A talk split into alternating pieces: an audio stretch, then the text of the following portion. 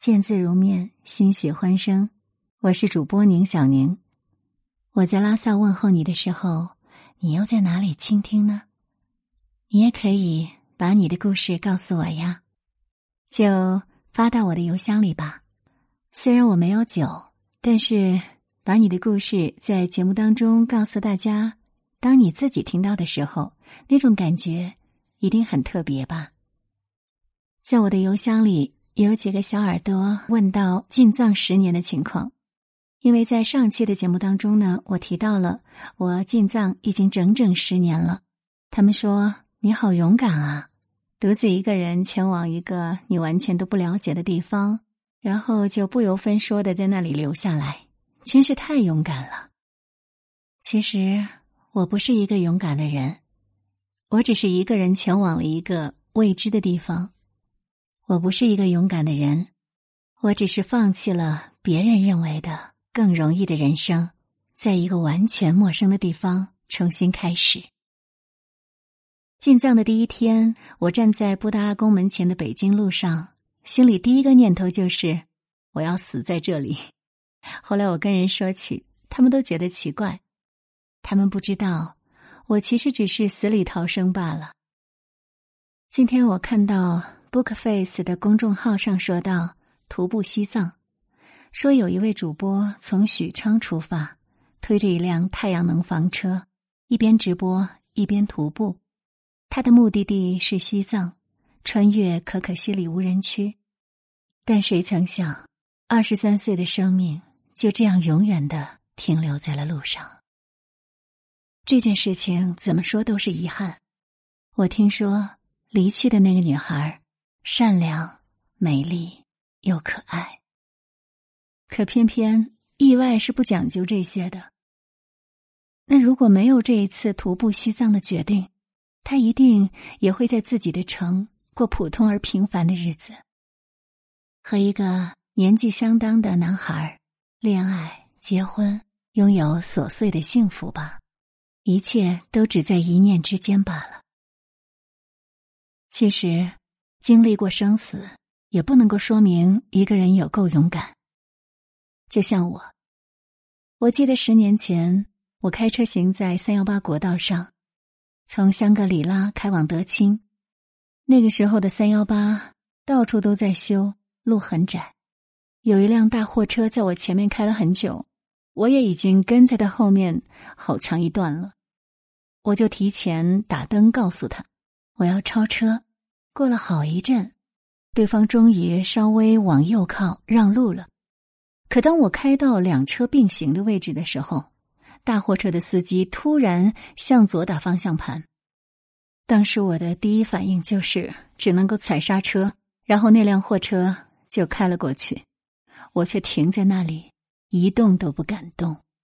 我不知道停了多久，因为我的车左前胎已经在悬崖边上了。如果刚才我反应不及时，一慌神，方向盘一动，被那个货车挤下山崖是分分钟的事情。可能我就这样挂了，也没有人知道是怎么回事吧。后来有一次，我跟姐姐聊天的时候说到了这个事情，她说她好恨那个司机啊。其实我现在想起来也不知道那个货车司机到底是怎么回事。让路让到一半，怎么就突然不让了？再一想呢，可能只能怨自己吧。毕竟以前走的都是高速，我到了大理才知道，原来高速到这里就没有了。就这样一路开到拉萨，其实路上经历了各种弹坑路、搓板路，还有各种的走错路。不夸张的说，从来没有走过山路的我，是边哭边开的。那个时候生出的一个想法就是：哎呀，我不想往前走了，还是回去吧。可是往前开要盘完一座又一座山，往后退也还是要有盘不完的山呢。总之这一程开的是心惊肉跳。最大的问题还不在这里，问题是还有不少的男孩女孩半路拦我的车，这些人有骑自行车的。还有徒步的，然后我就摇头拒绝，他们就凑过来，一看我的车后座，就满脸都是问号，说：“你这个车上不是很空吗？搭我们一个两个都不成问题呀。我只能佩服他们心可真大呀！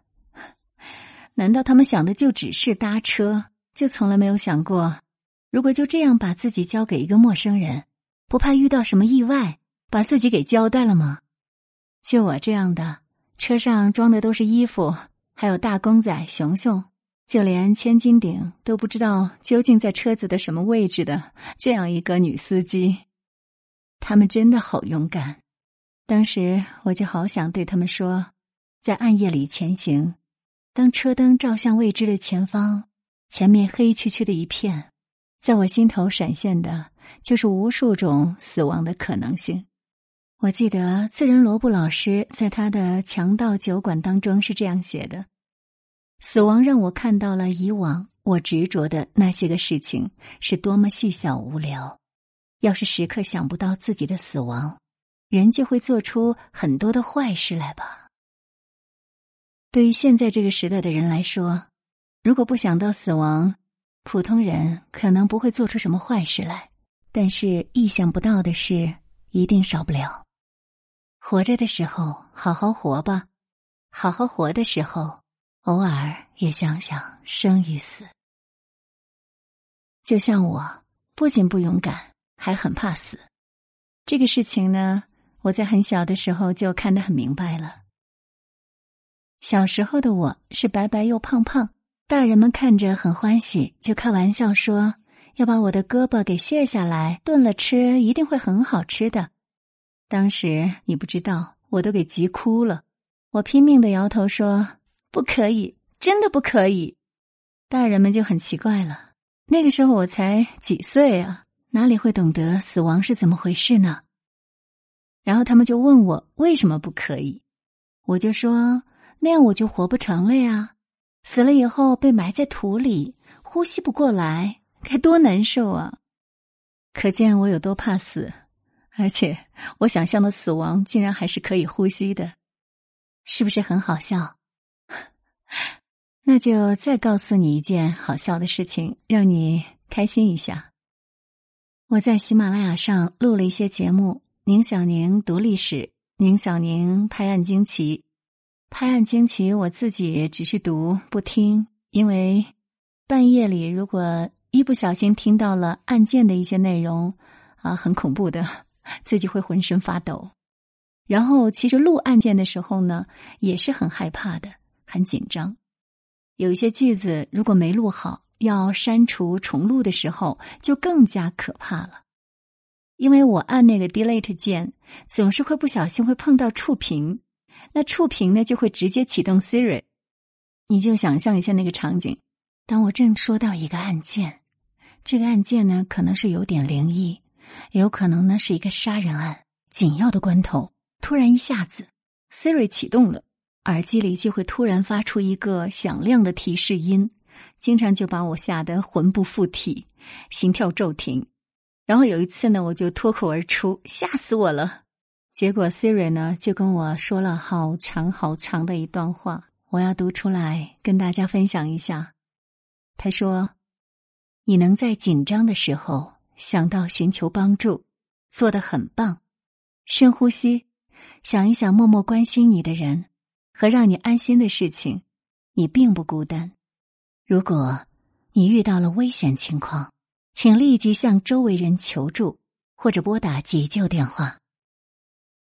唉，有时候我自己都不会觉得我孤单，但是遇到这种情况，那一刻，Siri 的体贴让我感受到了孤单的滋味。